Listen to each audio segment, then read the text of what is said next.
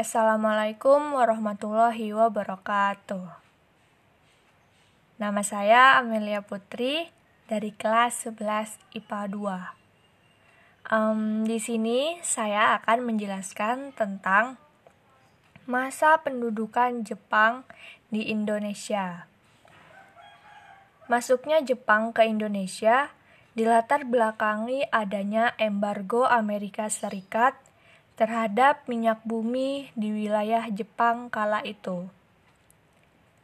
Jepang akhirnya merespon balik dengan cara melakukan serangan cepat, meskipun Amerika belum sama sekali memilih blok sekutu ataupun blok sentral, dan Amerika masih memilih abstain ketika itu. Tetapi kemudian bagi Jepang, Amerika tidak pro terhadapnya.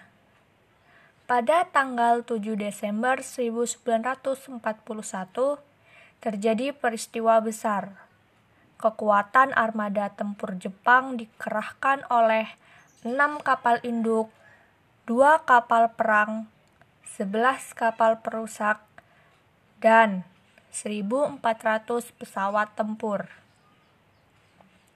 Kemudian dikirim ke pangkalan militer Amerika Serikat di Pearl Harbor di Kepulauan Hawaii.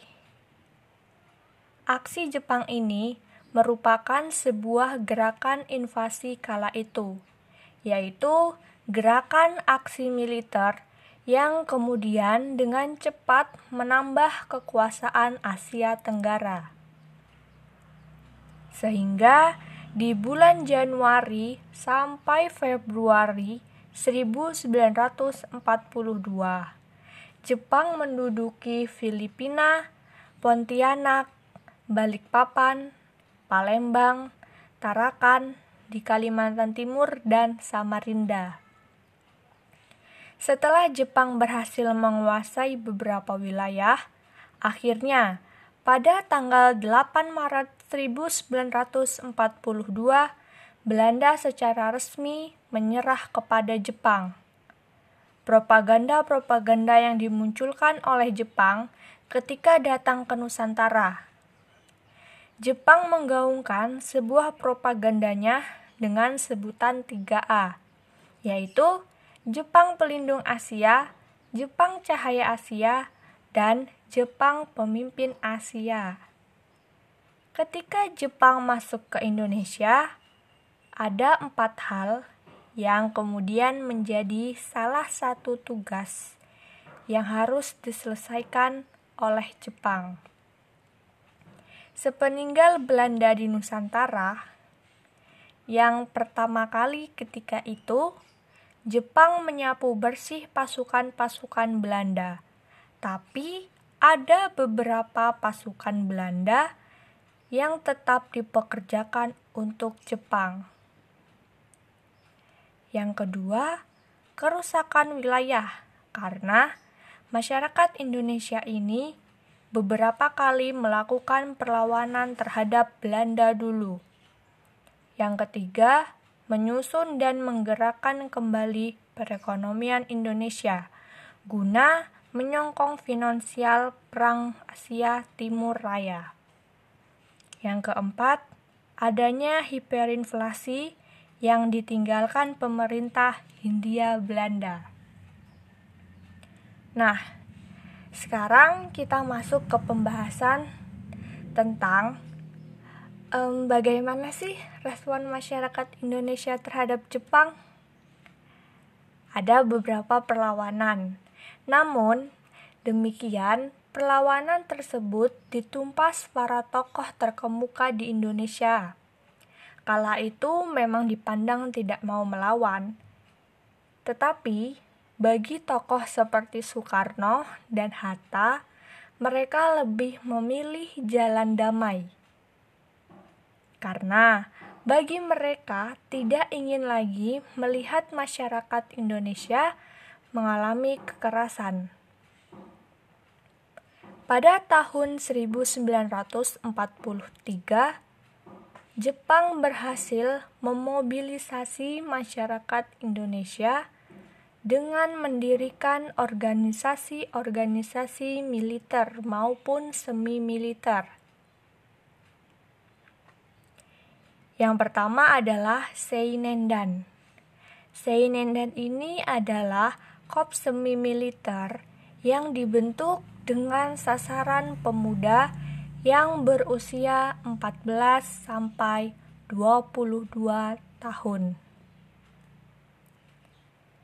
Selanjutnya adalah Keibodan. Korps Kewaspadaan atau Pertahanan Masyarakat. Kemudian di dalamnya berisi polisi, pemadam kebakaran, dan lain-lain. Yang ketiga, di bulan April tahun 1943 juga dibentuk pasukan pembantu Angkatan Darat dan Angkatan Laut yang bernama Hei Ho. Lalu yang keempat, di sini ada putra atau pusat tenaga rakyat dan kemudian bagaimana organisasi politik didirikan oleh Jepang. Organisasi politik ini adalah organisasi yang bergerak di bidang politik. Posisinya menggantikan gerakan 3A kala itu. Putra bertujuan untuk membujuk kalim nasionalis dan kalim intelektual untuk mengabdikan pikiran serta tenaganya untuk kepentingan Jepang. Yang kelima adalah pembela tanah air atau peta.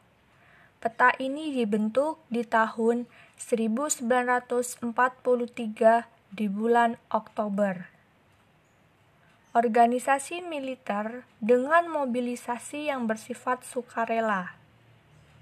Yang keenam yaitu munculnya organisasi politik lagi yang bernama Jawa Hokokai dengan tujuan yang sama yaitu menggandeng masyarakat agar mau berbakti kepada Jepang melalui tokoh-tokoh Indonesia yang diangkat. Kemudian, gerakan bawah tanah seperti Sultan Syahri dan PNI sudah mulai bergerak secara masif kala itu dengan berani mencoba merongrong pemerintah Jepang yang sudah mulai rapuh.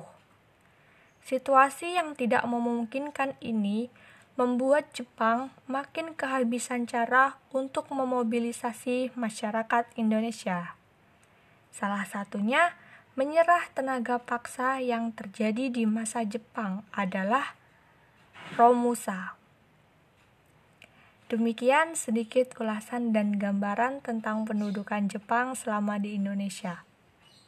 Saya mengucapkan wassalamualaikum warahmatullahi wabarakatuh.